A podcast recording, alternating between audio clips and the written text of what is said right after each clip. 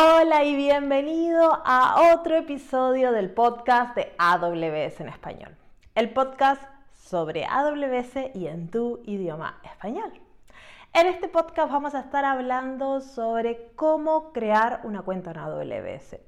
Pero no te preocupes, si ya tenés una cuenta en AWS, te vamos a estar dando consejos para hacerlo de forma segura, para tener la mejor configuración posible para que puedas crecer en tu cuenta AWS. Si querés estar enterado de las últimas noticias de AWS y de la nube, suscríbete a este podcast y vamos a estar publicando un episodio cada dos semanas. Así que comencemos con el podcast.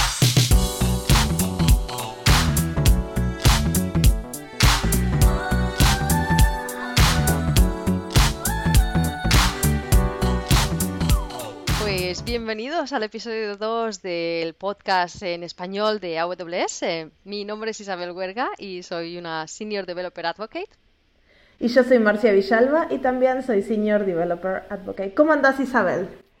Pues muy bien, la verdad que bastante, con mucho entusiasmo, que esta semana tenemos, tenemos un gran evento, ¿verdad?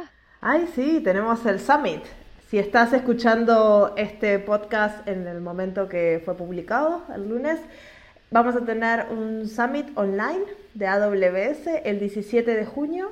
Y si estás escuchando este podcast luego de la fecha, no te preocupes, está todo grabado, así que lo podés ir a escuchar. Exacto, ¿y cuántas sesiones tenemos? Bueno, es un evento bastante grande, es primero gratis totalmente, que es importante saberlo. Vas a la página web, es online, te registras y es totalmente gratuito. Vamos a ver 55 eh, charlas y como están grabadas podés verlas a medida que querés, puedes sentarte. No en falta verlas todas en un día. es lo bueno porque en un summit de verdad este, no puedes sentarte en todas las charlas, ¿no? Si, si, no saben lo que es un summit, podemos capaz explicar un poquito eso antes.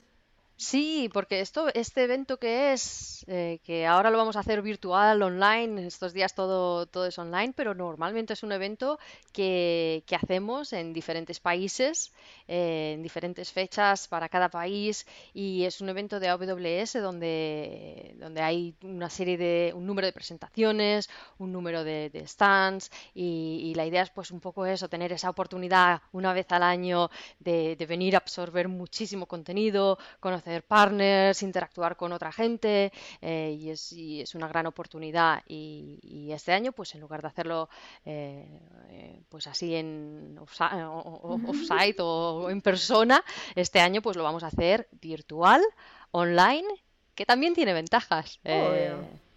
¿Alguna vez fuiste a un summit? Yo sí, sí, sí, sí. A mí yo soy, yo soy fan completamente. He estado eh, en el de Londres. El año pasado también estuve en Estocolmo. Que ah, por cierto, en Estocolmo. Yo estuve en Estocolmo el año pasado, pero no nos conocíamos. Y no nos cruzamos, sí, cierto. Pero pues la verdad que me encantó el de Estocolmo, ¿eh? eh pero sí, y el de Londres es, es gigante. Es gigante. Eh, tengo, tengo pendiente ir al de, al de España, que no, que no he ido todavía. yo también. Tengo pendiente ir al de Madrid. Pero sí, El, Summit Online está bueno porque, bueno, en el de Estocolmo, que es el único que yo he ido, este, no puedes ir a todas las charlas y no están mm. grabadas, entonces vos te la perdés. O sea, si te toca una charla a la misma hora que otra charla que te interese, hay que tirar el dado y ver a cuál vas. en el virtual puedes ir a todas. Sí, y de, hecho yo tengo yo, yo, yo tengo mi, mi, lo que pensaba este año, digo, bueno, es virtual, pero por un lado, eh, por primera vez voy a poder ver las sesiones de Summit en, en pijama, ¿no? Ah, sí, en pijama y con mis perros y comiendo patatas fritas o lo que sea, exacto, sí, sí, este año vale todo, así que bueno, por un lado, pues no, no tenemos lo, lo del networking, pero que bueno, que también que está, a, ver networking, pero virtual, pero por otro lado, pues tenemos eh, la ventaja esa, ¿no? De que cada uno en su casa y, bueno, como quieras, con tus perros, con la familia, con quien quieras ver las sesiones, si las quieres ver después, eh, te organizas como quieras. Eh, y además de las sesiones tenemos también, tenemos también otro, tenemos también la posibilidad de interactuar con muchísimos, eh, muchísima gente de AWS, para que estará ahí para responder preguntas, para, para ayudar y tal. Sí. Tú tienes charlas también. Sí, yo tengo dos charlas. Tengo ah. una que es como más teórica y una que es la continuación, que es más práctica. O sea, el summit está dividido en 11 como tracks, no sé. El Spanglish a veces me cuesta. Temas, vamos a llamarlo temas. y tenés temas desde, no sé, eh, soy arquitecto, cómo usar AWS. Yo voy a estar hablando en la track de, en el tema de si soy desarrollador y ahí voy a estar hablando sobre un tema que me encanta, que es Amplify, que es un servicio de AWS que le permite a los desarrolladores de clientes o full stack developers a crear aplicaciones en la nube súper sencillo, eh, con muy poquito conocimiento de la nube y les voy a estar mostrando cómo arrancar y cómo hacer eso. Y después en la segunda charla que tengo es una continuación de la primera, que es el, tema de quiero ver código, es solo código, no hay ninguna slide, no hay nada, diapositivas, cero, es todo código, todo, vamos a seguir un repositorio de GitHub, o sea, pueden incluso seguirlo a la misma velocidad que lo hago yo. Y vamos a estar ah, desplegando una aplicación desde cero hasta que está en producción usando, este, usando Amplify y un montón de servicios de AWS, así que los invito a ver las charlas. Y si son nuevos en la nube y están escuchando esto porque les interesa el tema de la nube, hay un tema exclusivo que se llama Soy nuevo en la nube, donde los vamos a llevar por todas las charlas de introductorias, así que también pueden aprender desde cero. Está muy bien, está muy bien. Y, y, luego ya a medida que avancen, como las charlas estarán ahí disponibles, pues pueden ir siguiendo también las otras, las otras temáticas, sí. Una cosa súper importante es que todas las charlas van a estar en inglés, pero todas van a tener subtítulos en español, así que no hay problema, pueden eh, ver la charla, seguir el código y a la vez seguir los subtítulos y enterarse de todo lo que está pasando, no tienen por qué hablar inglés para poder entender lo que está pasando. Que eso siempre, siempre ayuda, ¿no? Obvio, y más cuando a veces, este, por ejemplo, mi inglés a veces es un poco ah, difícil. sí, sí. Porque no soy nativa y bueno, bueno, y a veces los nativos son más difíciles que los extranjeros. Sí, pero yo lo que yo lo que digo es los subtítulos hoy en día, eh, incluso también por si quieres ver, yo los utilizo por ejemplo por la noche, si quiero ver cosas por la ah, noche para pues no molestar, ¿no? Pues pones los subtítulos y puedes poner el volumen más bajo. en las reuniones mientras estás muy aburrido. Exacto, puedes eh. ponértelo ahí en la esquinita. Pero, sí, sí. les dejamos el link en la descripción del episodio para que se registren o para que vean los, los videos si ya pasó la fecha. Así que ahí van a poder encontrar el link para registrarse y para poder acceder a todo este contenido. Y si están en el summit y nos ven online, saluden y digan, hola, venimos del podcast. Y ahí vamos a estar nosotros. Estaría bien, estaría bien. Muy bien, pues vamos a empezar con el, con el episodio 2. ¿Cuál es el tema de hoy? El episodio 2, o como yo escribí en, en, en, nuestras notas, el episodio 2, que a veces me cuesta escribir.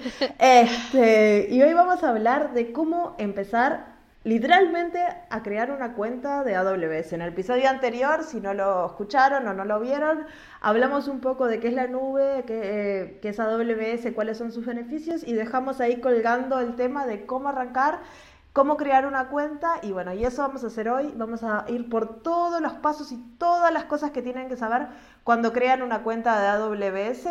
Así, cuando van a hacerlo, no, no tienen miedo. Y si ya la tienen creada, pueden saber qué cosas pueden hacer con su cuenta, porque hay muchas cosas que se pueden hacer luego también. Así que... Sí, vamos a dar algunos consejos ahí de, recomendaciones, ¿no? Y seguridad, mucha seguridad. Exacto, sí, sí, sí, que es súper importante.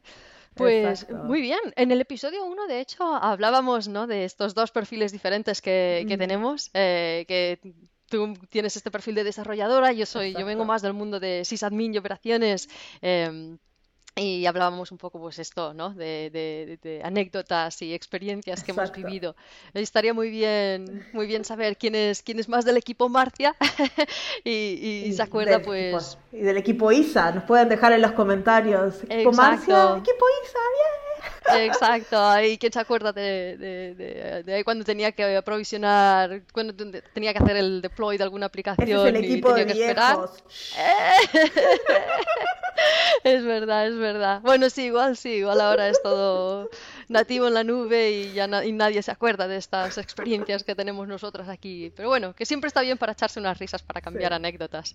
Exacto, y, este, y aparte en el video, como lo pusimos en YouTube, hay mucha gente ya nos dejó comentarios de cosas que les gustaría ver en episodios mm. siguientes. Y por favor, déjennos en los comentarios qué les gustaría ver. En este momento estamos creando los episodios a medida que vienen pasando. O sea, no, no es que los hacemos 20 meses en, en el pasado. Así que ustedes nos dejan sus comentarios. Nosotros vamos a, agarrando esas ideas y vamos a hablar de las cosas que a ustedes les interesa. Así que, por favor, díganos a quiénes les gustaría que entrevistemos, con qué empresas les gustaría que hablemos, qué temas les gustaría que tratemos.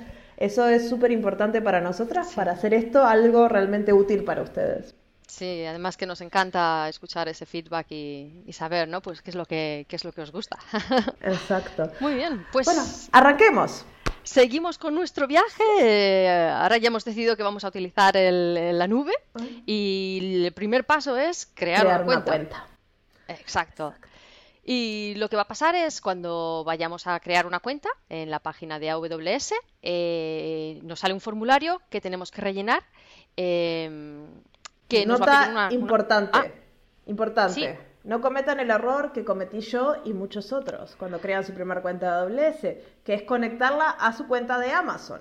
Porque ah, es una de las cosas que te pasa automáticamente. Te dice, usted ya tiene una cuenta de Amazon, quiere usar la misma. Y vos le decís que sí. Hasta el día de hoy, una de mis cuentas de AWS está linkeada a la misma cuenta con la que compro los pañales de mi hija. Muy bien. está muy bien. Ah, no es buena idea, no es buena práctica por muchas razones. Primero, que si lo van a usar esto para una empresa y ese, esa persona se va, queda linkeada a una persona, lo cual. Sí. Me imagino que con soporte se puede cambiar, pero. No se pueden desvincular. Las no se pueden. No se pueden, no se puede desvincular. Eh, se se pueden hacer muchas cosas que ya hablaremos, puedes cambiar de, puedes hacer mucha modificación de la configuración, pero no se puede desvincular la cuenta Amazon de AWS si has usado la misma cuenta. Eh, pues es una elección que hay que hacer, como dice Marcia, al principio. Eh, así que si te dice, ¿quieres usar tu cuenta de Amazon que usas para hacer, para comprar pañales? La respuesta es no. Vamos a crear una nueva cuenta para que esté separada de la, compra, ¿no? Exacto. Y, eso hace que toda nuestra cuenta de AWS vaya a ser más segura, porque seguramente nuestra cuenta de Amazon la tengamos nosotros, capaz nuestro marido, porque también va a querer comprar pañales y no va a querer configurar todo, capaz mi mamá en algún momento le di la contraseña. Entonces, no. Esas cuentas son cuentas separadas, son cosas totalmente diferentes y las queremos separadas. Así que podemos seguir ahora. Tienen propósitos diferentes y el nivel de seguridad que le pones a la lista de la compra y el nivel de seguridad que le pones igual a tu ambiente de producción, pues espero que sea diferente. Esperemos que sea diferente. Así que sí, importante de importante tenerlo separado. Pues ahora que vamos a crear crecen, la cuenta... porque a veces uno piensa, eh, esto no es nada. Y después pones tu startup ahí arriba. No, no, no, no, no, que además es, no, son, no es banal luego de cambiar, así que es mejor empezar con buen pie y no cuesta nada, es gratuito crear la cuenta, así que así que no hay no hay ninguna razón por la que no por la que no crear una cuenta separada. Exacto. Y lo que decíamos, nos va a pedir una serie de información, ¿no? Nos va a pedir pues el email, la contraseña, lo típico, y nos va a pedir también una tarjeta de crédito.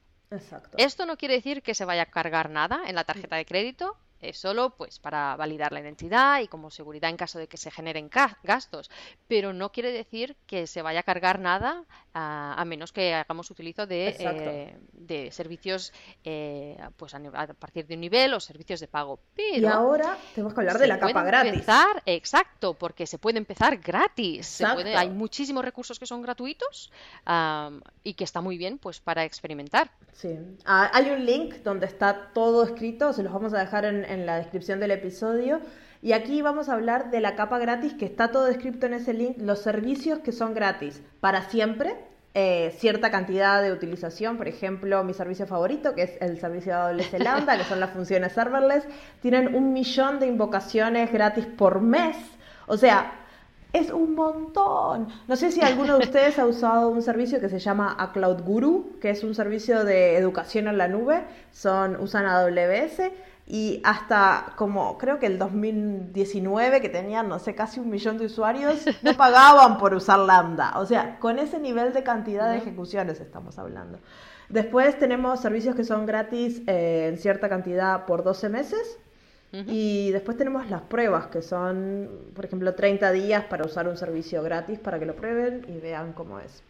Exacto, que eso yo creo que está, está muy bien em, y sí, miren el link porque, porque la verdad ah, hay muchísimos servicios. Yo creo que casi todos los servicios tienen, tienen una capa gratuita de un tipo o de otro, eh, con lo cual experimentar eh, normalmente se puede hacer sin, sin generar ningún gasto. Y eso es parte de la filosofía de AWS. Eh, como errar rápido, no sé, fail fast, hacer muchas experimentaciones, sacar la mayor cantidad de datos lo más rápido que puedas y sin tener ninguna repercusión a largo plazo de, tener que pensar en, invertir o, un montón de cosas. Entonces, esto va alineado a, que es la mejor manera, ¿no? Pues para saber cuál es el servicio, cuál es la arquitectura que, se adapta mejor a lo que necesito.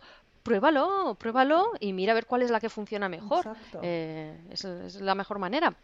Eh, aún así, en el caso de que haya alguien muy precavido que diga, bueno, gratuito, pero ¿y qué pasa si yo quiero saber en un eh, caso hipotético de que consumo tal o caso hipotético un escenario que voy a producción y tengo pues ya unos números diferentes. Eh, ¿Cómo puedo saber lo que me costaría eh, lo que me costaría este ambiente o, este producto en AWS? Y tenemos una solución para eso. Sí, es la calculadora. También el link está en la descripción del episodio.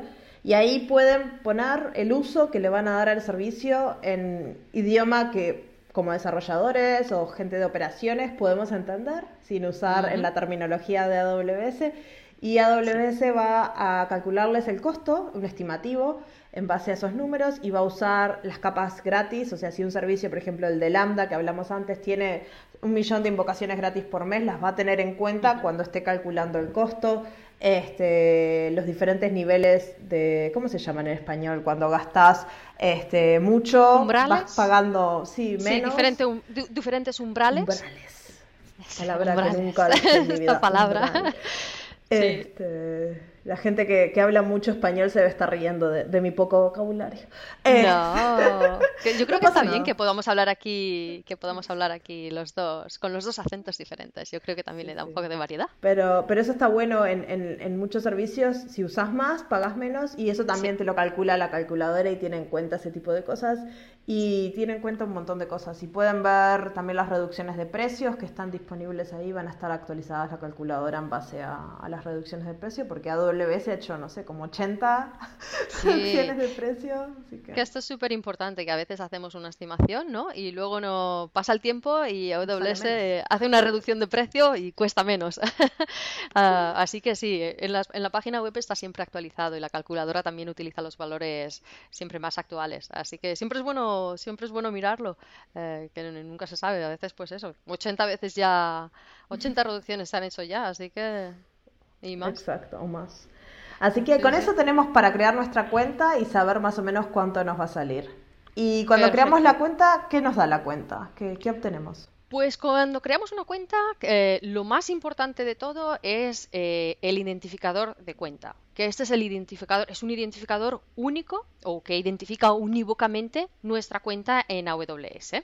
Y este número, esto es, son, eh, es un número de 12 dígitos Em, para que lo reconozca todo el mundo y lo, y lo y se ve a menudo en muchas partes. Lo ves en la ah, consola como número de cuenta, pero también lo vas a ver cuando creas una, una, una política de seguridad o cuando para identificar un recurso que se utiliza siempre el ARN. Amazon eh, Resource Name. Name, exacto, que es, es un estándar que todos los recursos utilizan este estándar, no vamos a entrar en los detalles, pero uno de los valores eh, en el ARN es el, Creo que es de, los primeros valores, porque el ARN es un estándar que identifica a todos los servicios y a todos los recursos y empieza con AWS y creo que el número de cuentas lo siguiente.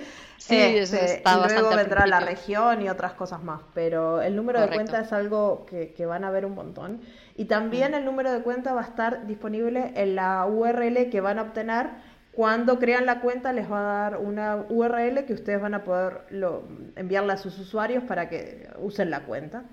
Y, este, y esa URL es bastante fea porque tiene un número de 12 dígitos. Acordarse de 12 dígitos no es fácil. Entonces, una cosa que pueden hacer es crear una, un alias. Eso es algo que yo recomiendo hacer siempre desde el principio para que sea mucho más fácil encontrar la URL y dársela a sus usuarios, que es crear un alias de, de tu número de cuenta para usar en ese URL de, de, para estar, entrar al sistema. Y ahí pueden ponerle cualquier nombre este, la cuenta de Marcia, este, mientras esté disponible, ¿no? Porque es una URL. Marcia habrá más de una. Isabel ya, ya sé que no, que ya no, puedo ponerlo. Ella está este, cogido, pero, pero sí, súper útil. Seguramente es mucho más fácil eh, que utilizar el, el, número de cuenta, especialmente si luego ya vas a crear más de, más de una cuenta. También hay otro identificador eh, que es único de la cuenta, que es el Canonical User ID. Em, mm. que no se utiliza mucho, pero es importante saber que existe y saber que lo puedes encontrar, em, que lo puedes encontrar en la consola, en la configuración de la cuenta, eh, por si lo necesitas. Eh, y cuando lo necesitas, y que es diferente. no es muy usado. No, se utiliza específicamente, hay un caso que es el típico, que es para autorizar otra cuenta a, que pueda acceder a tu a S3, eh, que S3 es nuestro servicio de almacenamiento. de objetos, exacto. Y si quieres autorizar a otra cuenta, el número que necesitas no es el identificador de cuenta, es el Canonical User ID, que es diferente. No, son 12, no es un número de 12 dígitos, es mucho más largo y es un alfanumérico. Em, y este número lo podéis encontrar en la consola. Si, si alguien lo necesita, que sepáis que lo podéis encontrar. Es bueno saberlo porque capaz en algún momento alguien lo necesita y sabe dónde buscarlo. Así que ahora tenemos nuestra cuenta, tenemos nuestro número de cuenta, tenemos todo seteado. Y yo diría que lo siguiente que van a hacer en este momento es ir y setear una alarma de costos o de, pago, de facturación, creo que es la traducción correcta en, en español.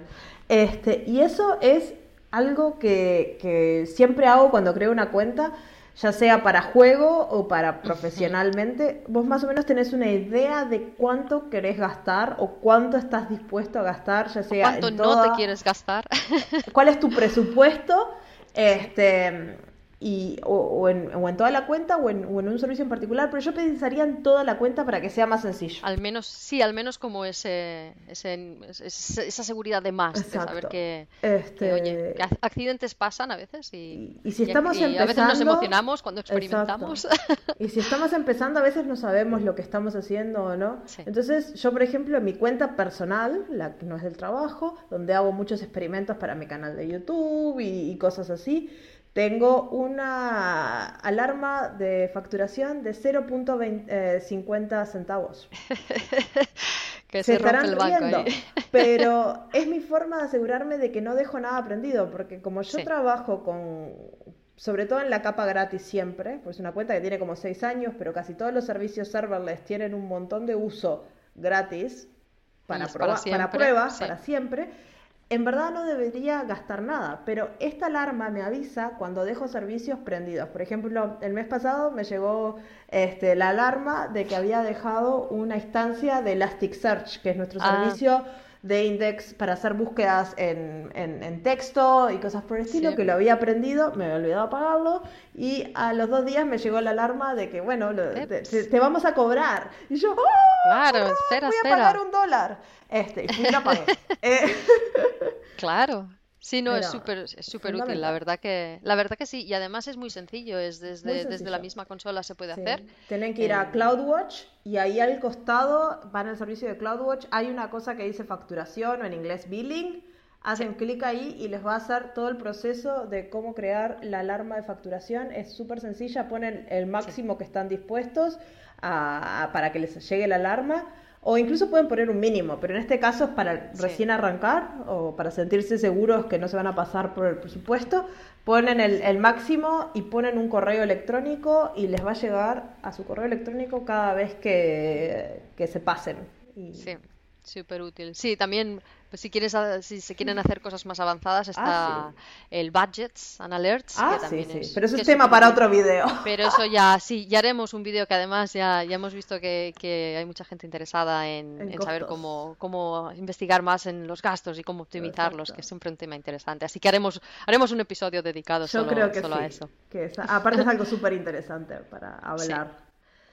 Pero hoy hablamos de cómo configurar la cuenta Sí. y ya que hablamos de gastos, también una parte importante que, que- que es importante también configurar al principio, si se puede, mejor que esperar a que nos, lleve la primer- a que nos llegue la primera factura, es la configuración de- del método de pago y la configuración de la cuenta. Em, desde la, la- siempre desde la consola, siempre hay mucha- muchas em, partes que se pueden configurar.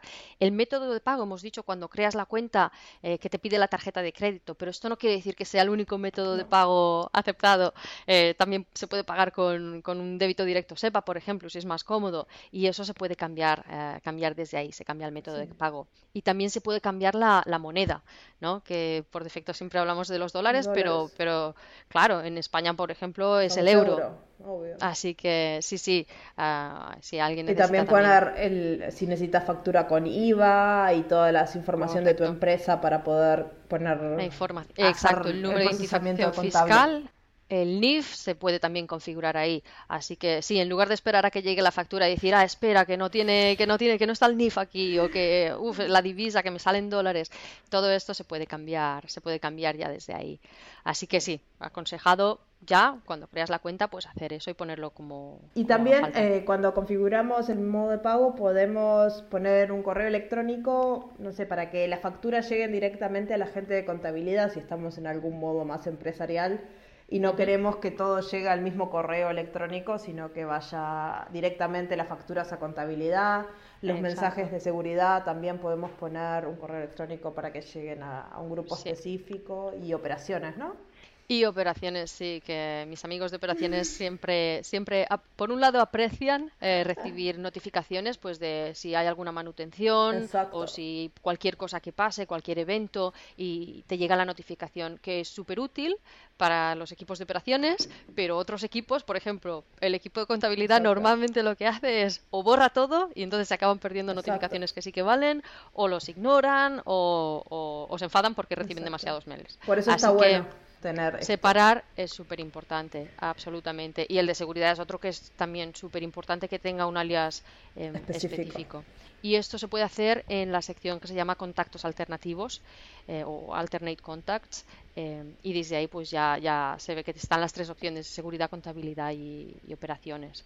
Y, y sí, aconsejado, yo aconsejaría usar un alias, aunque sea solo una persona la que recibe ese alias, Exacto. Em, porque a menudo, a menudo, pues, oye, los, a veces cambia esa persona, pues en lugar de tener que ir y cambiar el mail, pues es más Y fácil. a veces la gente se va a vacaciones también. Entonces, si Exacto. un backup o algo, este, es Ya bueno. pones a, a quien sea en la, en la lista de distribución. Y en equipos de operaciones, sobre todo normalmente, porque a veces tienes equipos que son 24 por 7, normalmente operaciones no es una persona. No, obvio. Si no, os compadezco. Si hay alguna persona que está haciendo 24 por 7 solo, eh, estoy ahí contigo. Pero, pero sí, sí, normalmente son equipos, así que, que sí, súper es aconsejado poner una, una lista de distribución ahí. Exacto. Y básicamente con eso ya, ya tenemos todo, ¿no? Sí. Lo que tenemos que Ah, eh, también la otra cosa que se puede considerar, que le puede interesar a, a- a algunas, a algunas personas, igual no a todo el mundo, pero es las regiones. Eh, Ah, cierto. si, por ejemplo, sabes segurísimo que no vas a utilizar nunca, yo qué sé, Asia, mm, pues puedes deshabilitar las regiones que no vas a utilizar. O si sabes que, oye, que vas a poner todo lo que quieras eh, y no vas a usar nunca regiones que estén fuera de Europa, pues puedes deshabilitar todas las regiones de, de América y todas las regiones de Asia, si, si quieres. Eh, y eso es algo que es, es una, modifica- una modificación que puedes hacer ahí a nivel de la cuenta y que se aplica a, A todas las cualquiera que utilice, exacto, a cualquiera que utilice esa cuenta no van a poder utilizar las regiones que estén deshabilitadas. Que, que eso está muy bien a nivel de seguridad, que sí, que lo que digo, si sabes segurísimo que no vas a utilizar una región, eh, eh, tiene sentido deshabilitarla porque, oye, si algún día pasa cualquier cosa, o incluso no simplemente por actividad maliciosa, también, oye, a veces te equivocas, eliges la región Exacto. Y luego lo que dices, ¿no? Te llega la factura y, este gasto y, esta, esta instancia que está aquí encendida que nadie sabe lo que es, accidentes, errores, somos humanos todos, todos, todos hemos hecho esto, así que si podemos hacer cosas que, que ayuden a prevenir, pues mejor. mejor. Y desde aquí, pues exacto, si sabes seguro que no lo vas a usar, se puede deshabilitar a nivel, a nivel de cuenta. Exacto. Y ahora otra cosa que tenemos que configurar y yo creo que está bueno que nos va a pedir cuando creamos la cuenta es el nivel de soporte. Y esto a veces la gente dice, yo no necesito soporte. Mm, en Internet están las respuestas a todos mis problemas. Sí. Y, y, el soporte de AWS no es solo soporte técnico y eso es algo para mí súper importante de explicar. Es Mm. Mucho más. Y yo creo que en esto puedes hablar tú, que has sido TAM y has trabajado en el corazón del soporte, y explicarnos un poquito más de cómo es el soporte. Sí, la verdad que sí, los llevo, he estado tres años como TAM en el equipo de soporte y lo llevo en mi corazón. Es un equipo que, al que los admiro muchísimo. Em, es gente súper especializada. Eh, los ingenieros de soporte que tenemos se especializan. Eh, no, no llevan todos los productos, se especializan en, en, en una vertical, en un tema. Em, así que es gente que sabe, que sabe lo que hace. Em, y hay diferentes niveles de soporte. Em, y una cosa que sí que quiero decir es que el soporte en AWS no es solo tengo un problema o esto no funciona. No, es tengo una pregunta o nunca sabes este servicio y no sé cómo hacer esto. ¿Por dónde ah, empiezo? ¿Por dónde empiezo? O oye, ¿qué significa? No sé, me, pregunta, estoy intentando crear aquí una base de datos en RDS y me pregunta single ACID o multi ACID, multi o single, ¿qué, qué, qué, cuál es la diferencia? ¿Cuál elijo? Todo esto se puede hablar con el equipo de soporte. El número de casos que se pueden abrir son ilimitados, incluso con el nivel developer, que es el, que es el nivel Exacto, el más bajo. Eh, ya con developer tienes un número ilimitado y puedes, puedes abrir casos de tengo una pregunta o oye, ¿me puedes, ¿me puedes ayudar a asegurarme para tener esa seguridad ¿no? de que lo que he configurado está bien configurado? exacto. exacto. Y eso es algo súper importante porque como developer advocate muchas veces la gente viene y me pregunta a mí, y, ese no es el rol de un developer advocate, saber qué está pasando en la cuenta de todo el mundo, porque creo que 40, 45 en todo el mundo, eh, no, no, no nos dan abasto. Claro, eso no escala, no. Eso no escala. Entonces, para eso es súper importante tener este, acceso al soporte a, gente especializada en los productos al nivel de la configuración, mm. porque bueno, como developer advocate muchas veces sabes mucho de muchas cosas, pero de la configuración específica podemos no saber los detalles al nivel de alguien de soporte. Entonces en eso es súper importante. Lo que cambia mayormente entre las diferentes capas que son Developer, Business y Enterprise es el tiempo de respuesta es algo fundamental. Cuando sos, tenés una cuenta de Developer creo que es como, no sé, un día, una cosa así, para que te respondan. Bueno, hay bastantes, sí, hay bastantes características. Eh, tienes tres niveles de criticidad, pero también lo que es importante es el horario en el que te van a responder porque eh, con el developer lo que se considera es en business hour. Cuando te mm. dice el número de horas, que es la primera respuesta, es en business hours. Por así que, por ejemplo, en el fin de semana Developer se entiende que no tienes cargas de productor, de producción, que por eso la llamamos developer, y que por lo tanto no vas a necesitar aquello alguien el domingo conectado contigo, ¿no?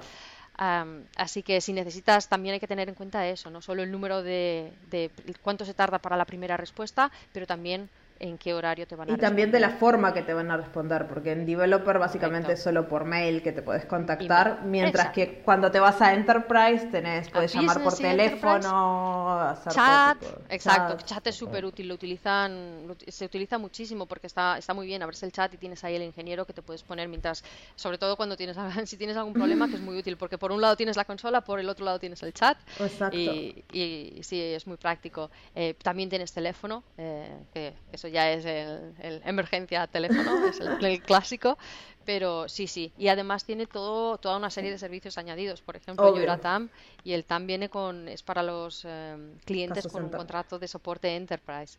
Eh, que el TAM va más allá de, mirar los casos y tal, eh, y escalar el caso, que es eh, el TAM hace muchísimas otras cosas. ¿Qué Optimización de costes, por ejemplo, que hablábamos antes, ¿no? De cómo, cómo optimizo los costes. Pues el TAM es una de las cosas en las que se centra esto, pero también en identificar oportunidades para ser proactivo, ¿no? Y, que no tengas que abrir tantos casos. Pues oye, mira, si has abierto muchos casos de este tema, vamos a hacer un workshop o vamos a hacer un training vamos a hacer un hands-on para que tus equipos pues cojan más, más práctica con este servicio, que parece que igual así aceleramos un poco y les ayudamos un poco a, que cojan familiaridad, ¿no? Sí. Em, yo en mi empresa anterior teníamos el contrato de Enterprise y, y nos llamaban dos por tres a ofrecernos a, training sobre nuevos productos de AWS y así fue como conocimos a Lambda y si no hubiera sido por esas llamadas capaz nunca hubiera empezado con, con serverless porque en uno de esos workshops Claro, pero la persona que, que, era nuestro TAM estaba súper atenta a lo que estábamos haciendo. Nosotros teníamos una tecnología muy diversa, pero todo en AWS, usábamos un montón de servicios. Entonces, cada vez que salía algo nuevo e interesante, nos llamaban y decían, ¿quieren un workshop de, no sé, una hora para ver este nuevo servicio? Y ahí íbamos los desarrolladores que estábamos interesados en aprender algo nuevo y yo me anoté al de Lambda. Y me acuerdo que la primera vez que fui al workshop no le vi futuro. Era como, ¿y esto es operaciones? porque era recién, recién había salido a Lambda y no tenía integración casi con API Gateway ni con nada. Y, lo habían vendido mucho como operaciones. Y yo, ah, esto es operaciones, esto es para manejar tu cuenta de AWS. Y después tuvimos un segundo training cuando salió la conexión de Lambda con API Gateway y ahí fue...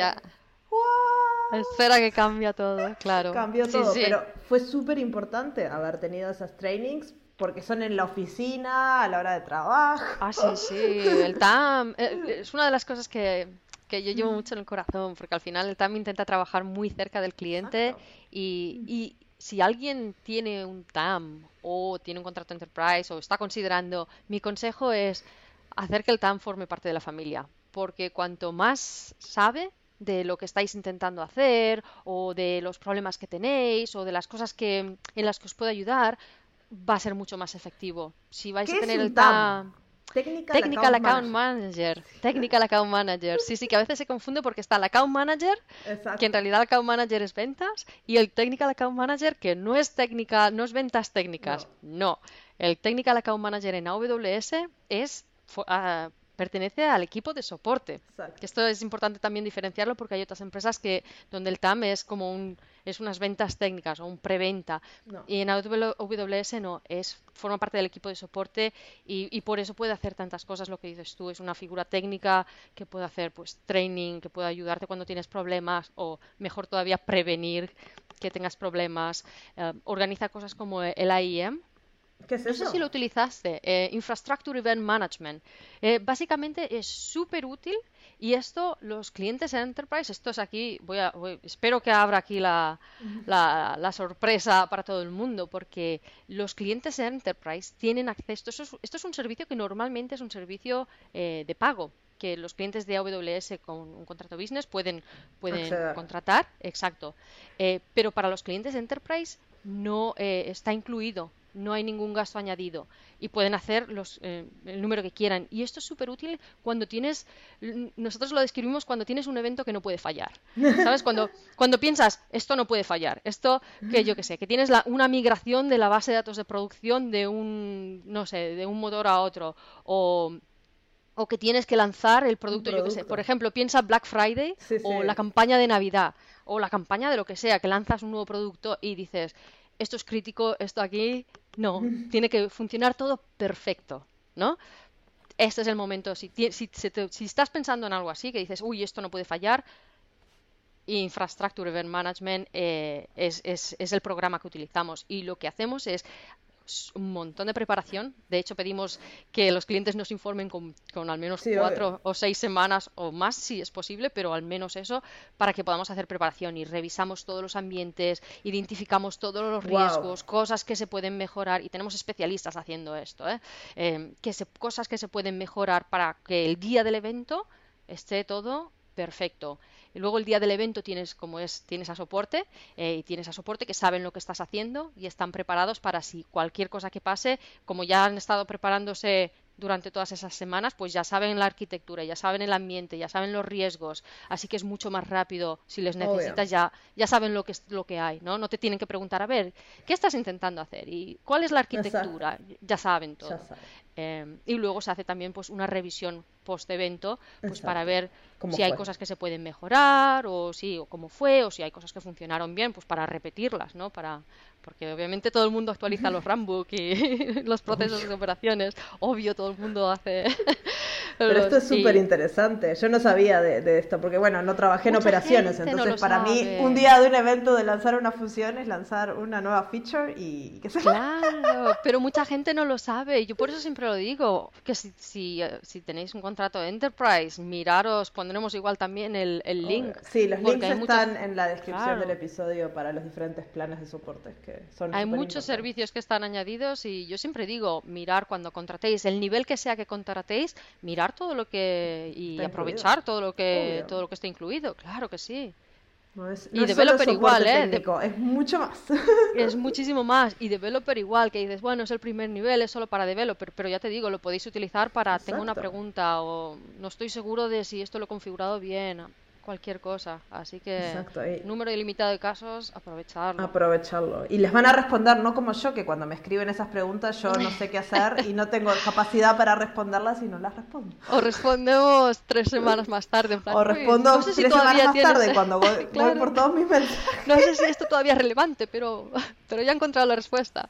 Lo siento, pero no es mi, no es mi rol y no tengo capacidad para eso, ni Isabel ahora tampoco tiene capacidad para eso. Para eso lo que puedo decir es que el equipo de soporte es un equipo inmenso, ellos sí que tienen capacidad, así que sí, sí, Para aprovecharlos. y bueno, y ahora ya tenemos nuestra cuenta, tenemos todo, sabemos todos los detalles y estamos listos. Pero podemos hmm. tener más de una cuenta. Claro, ¿cuándo se acaba esto? ¿Cuándo, ¿Cuántas cosas ponemos en la misma cuenta? Eh, esta, es una pregunta que, se, oye muy a menudo, ¿no? ¿Cuánto puedo construir todo en la misma cuenta? A ver, esto depende, cada caso es único, pero hay algunas cosas que sí que os pueden ayudar a, saber cuándo ya, cuándo es, ya está, necesito una cuenta nueva. Y las consideraciones que hay que hacer es pensar en el crecimiento, Em, si vais a tener diferentes equipos y si vais a tener, si esto es, para un ambiente para una empresa donde vais a tener eh, diferentes partes trabajando todos en la misma, en el, en el, en el mismo ambiente, entonces es mejor crear más de una cuenta. Eh, ¿Por qué? Diferentes motivos. Gastos, eh, si se crean cuentas diferentes os permitirá tener los gastos separados y por, pues. exacto y poder hacer un análisis de gastos de esta cuenta cuesta tanto esta cuesta esta cuenta cuesta tanto em, seguridad. Lo que pase, pase lo que pase eh, lo que llamamos el radio eh, de, impacto. a mí siempre me gusta tener una cuenta por ejemplo para desarrollo y capaz para para testeo, no tienen por qué ir en cuentas separadas esas, pero producción siempre me gusta que sea una cuenta separada, porque los accesos que a veces vos das a testeo y a, de desarrolladores es totalmente diferente que los que vas a dar a producción. Entonces, siempre yo intento trabajar en esa modalidad, pero después ahí podemos trabajar que en diferentes proyectos o, áreas de la empresa y para ahí cada área tendrá como tres cuentas y vas a terminar con un lío. Claro, pero para eso tenemos productos como el de eh, como AWS Organization. Exacto. Eh, pero hay otra cosa más, por otra razón también eh, me gustaría mencionar no solo seguridad, costos y también los límites blandos de tus cuentas de AWS, que eso es a veces algo que la gente no está este, no sabe que existen, piensan, por ejemplo, sobre todo en serverless, que hablamos de escalabilidad infinita y no te tenés que preocupar. Hay límites, en todo hay límites, no estamos Todos los servicios tienen límites. Exacto, y son límites, lo que se llaman límites blandos, son límites que podés cambiar y están ahí por la seguridad de ustedes, porque si alguien les accede a la cuenta o le hackea o ustedes cometen algún error. O haces un error, exacto. Este, está siempre eh, limitado hasta cuánto se puede usar y es algo que, que, es ahí que es muy importante. Pero bueno, por ejemplo, imagínate un, un caso que me, que me pasó a mí es cuando en un cliente que tenía todo en la misma cuenta Mm, empezamos a hacer un, era un cliente pequeño, muy pequeño, entonces para él, cuando yo era consultora, ya en el, pasado prehistórico, este, él no, no, necesitaba, yo ya entré al proyecto, ya tenía esa cuenta donde tenía todo. y, empezamos a hacer un load testing, un, testeo de, carga. Muy, muy chiquito, pero le matamos al sistema de producción en dos milisegundos. Porque, llegamos a todo, llegamos a los límites blandos de varios productos, pero como mm. él no tenía mucho consumo en producción, no tenía sentido subir esos límites porque por seguridad no quería subirlos, pero para hacer los testeos de carga teníamos que impactar ahí, más el tráfico de producción empezó a fallar todo. Y se impactaron, claro, se impactaron el uno al otro. Cargas un ambiente, pero estos límites, muchos de estos límites son por cuenta. Por cuenta. Así que todo lo que esté en la misma cuenta se va a ver afectado. Así que un clásico, el, este patrón que has dicho tú de desarrollo, test o QA o lo que sea, producción en diferentes cuentas, este es clásico y súper recomendado. Otro ejemplo de separación es, por ejemplo, eh, servicios compartidos. Pues el directorio activo mm. o todos estos servicios que son así compartidos en una cuenta separada. O servicios de seguridad. La cuenta de seguridad, normalmente el equipo de seguridad es un equipo específico y todas sus herramientas, si tienen que hacer análisis forénsico, si tienen que hacer lo que sea, normalmente es otra cuenta separada.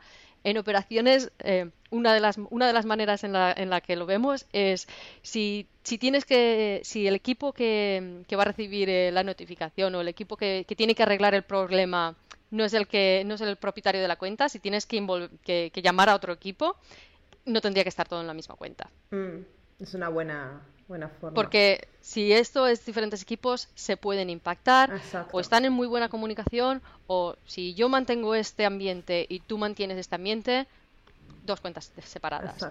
Eh, y muchos patrones son esos, lo que dices tú, eh, desarrollo, producción separados o seguridad, servicios compartidos. La cuenta máster es otra, si vais a tener más de una cuenta, normalmente la máster, que es la que paga la factura, se recomienda separada y no poner ahí cosas, esa es para quien paga la factura y para análisis de las facturas y para cosas así, pero no, no mezclar con equipos técnicos con con el que paga la factura, que normalmente no es. Exacto. Y esto suena muy confuso, capaz la gente dice, pero voy a tener que crear como por lo menos 10 cuentas para mi pequeña empresa y nosotros te decimos sí, pero como vos decías, antes de que yo te interrumpa, hay un producto para eso.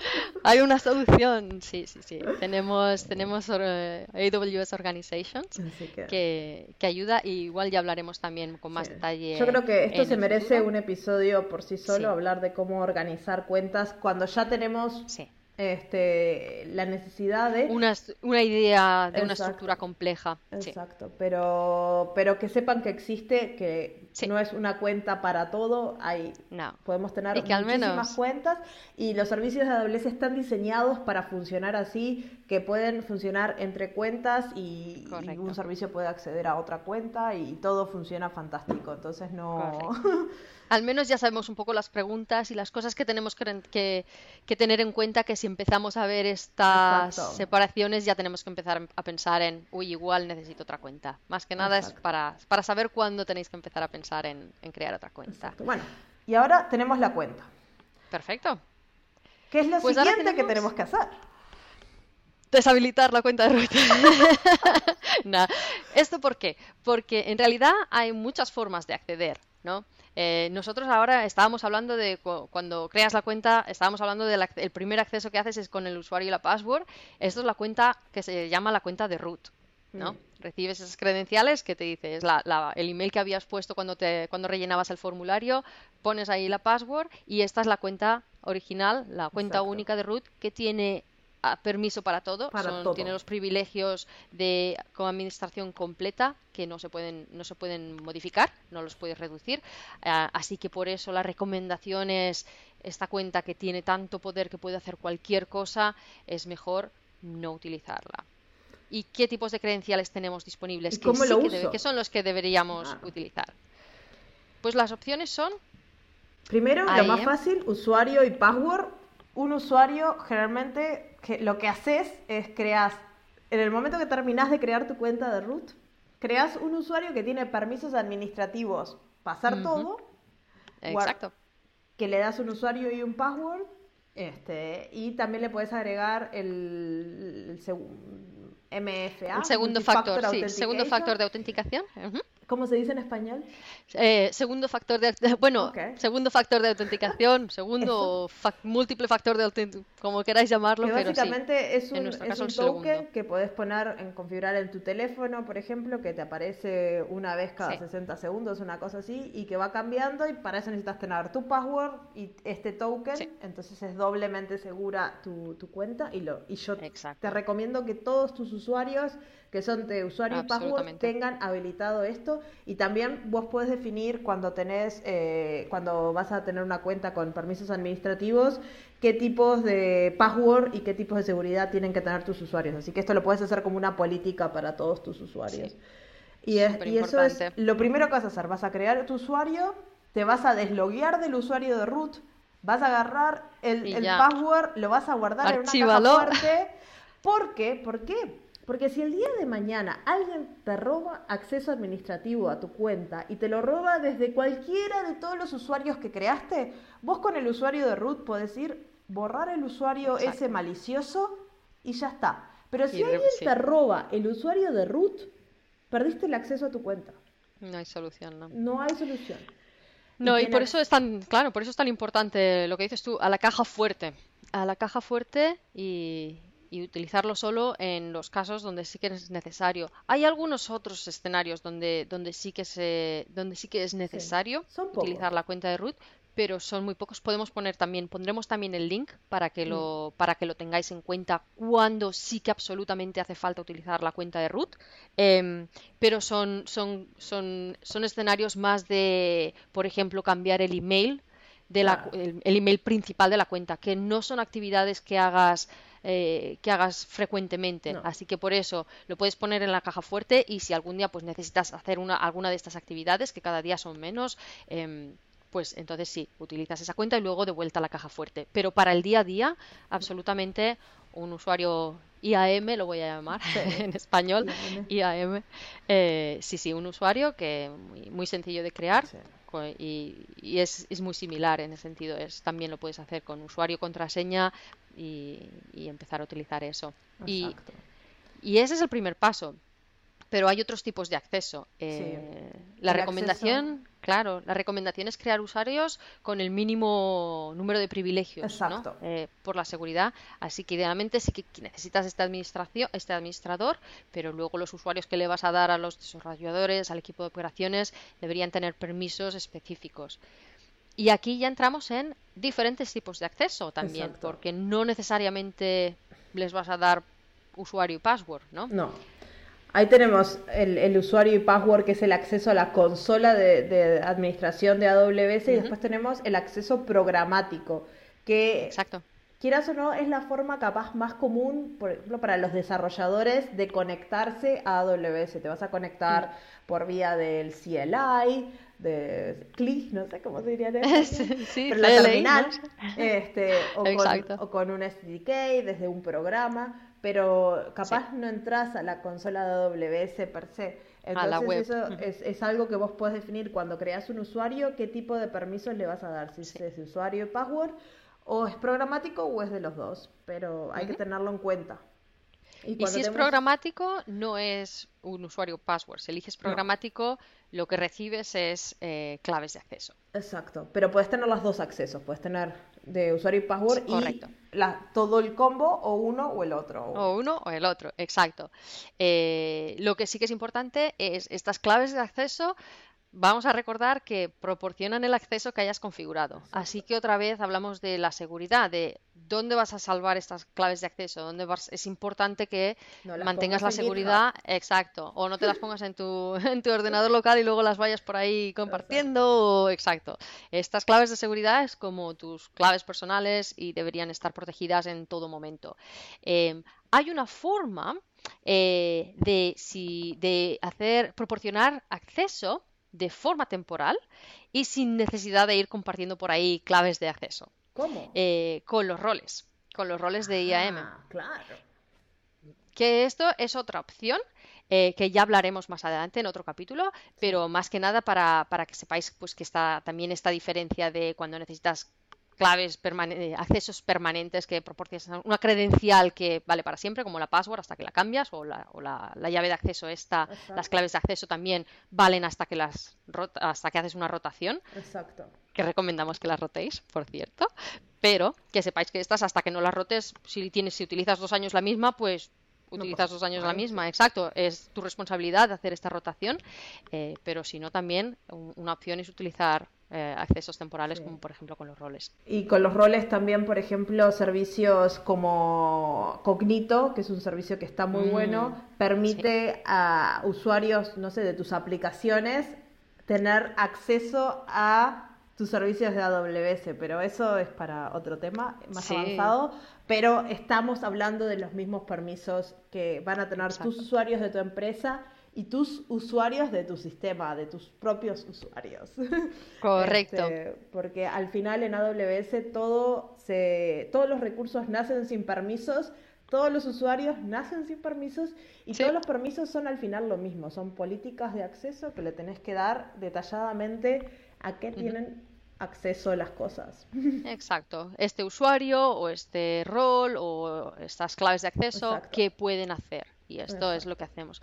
Y pero, claro, ahora estamos pensando, estamos creando todos estos usuarios. ¿Qué hago? ¿Creo un usuario para cada persona y luego tengo que darle permisos a cada una de estas personas?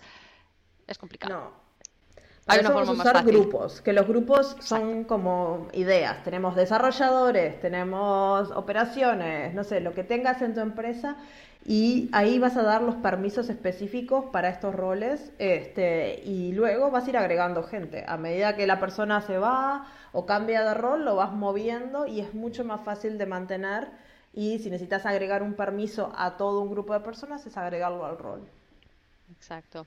Es mucho más fácil, sí, es mucho más fácil agrupar todas estas, todos estos objetos en, en, grupos y luego aplicar las políticas de acceso y dar estos privilegios al grupo y no a cada uno de los individuos eh, de los objetos individualmente. ¿Y se puede hacer single sign-on con AWS? Nunca lo Y también, sí, se puede hacer, se puede hacer single sign-on. Eh, de hecho, tenemos un servicio que es SSON, pero oh. también se puede hacer federación eh, con con, diferentes, por ejemplo. sí, con SAML y sí, hay, hay, diferentes maneras. Y igual podríamos hacer también un episodio específico de, relativo a autenticación eh, para ver diferentes formas de autenticación y cómo y cómo configurarlo para utilizar diferentes eh, proveedores de identidad.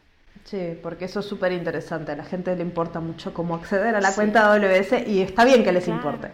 es normal. Hay muchas empresas que, por ejemplo, utilizan el directorio activo eh, y, pues igual pues quieren utilizar pues las mismas el mismo modelo de autenticación para, para, acceder y para proporcionar privilegios a, la, a, los recursos de AWS, ¿no? Y tiene sentido pues pues hacer una cosa un poco más consolidada. Eh, y todo esto se puede hacer, absolutamente que sí, ¿no? Entonces ahora tenemos nuestros usuarios, tenemos nuestra cuenta y hablamos hace un rato de, los accesos programáticos y los accesos a la cuenta, pero capaz podemos entrar un poquito más en detalle en las formas de acceder a los servicios, porque mencionamos rápidamente el, acceso a la terminal por el CLI, del SDK. Correcto. Pero esto qué es? ¿Qué, ¿Cómo se hace para acceder a todos estos sitios? Yo tengo mandado estas credenciales y cómo lo hago. ¿Ahora qué? ¿Qué abro? ¿Qué configuro? La primera, la más fácil de todas, yo creo que es la, la, consola de administración web. Exacto. Porque esa vas a la URL que te han dado, que como decías tú antes, y si encima habéis configurado un alias, más fácil todavía te dan esa URL y ahí pues ya pones si, está, si, eh, si, estás utilizando IAM, que esperamos que sí, pues ya pones ahí tu usuario, tu password y ya está. Y, tu token de autenticación porque están usando el, dos factores de autenticación. Estamos siguiendo todas las recomendaciones, así que también pones el, el token de, multifactor y, y, ahí ya pues entramos en la consola y es todo web y desde ahí puedes hacer todo, absolutamente todo. Eh, la otra opción que tienes es si no quieres utilizar la consola no, web. Pero, ¿y vos me hablaste de una aplicación móvil? Absolutamente que sí. Está linkeada porque yo nunca la usé. Vos me dijiste que es fantástica para la gente de operaciones y me quedé con la es duda. Es absolutamente fantástica. A mí me sorprende que no la utilice más gente, la verdad. Em, la consola web en realidad también está disponible en, en una aplicación para dispositivos móviles. Y lo que siempre digo es a la gente de operaciones es súper útil porque te permite acceder a, las métricas, por ejemplo, de CloudWatch, eh, ver las alertas. Y, esto para gente de operaciones que muchas veces pues estás, oye, igual estás yendo en la oficina y te, llega, ves el email que te llega la alerta, o quien tiene pager, pues desafortunadamente te llega el page, ahí te, empieza a sonar el teléfono.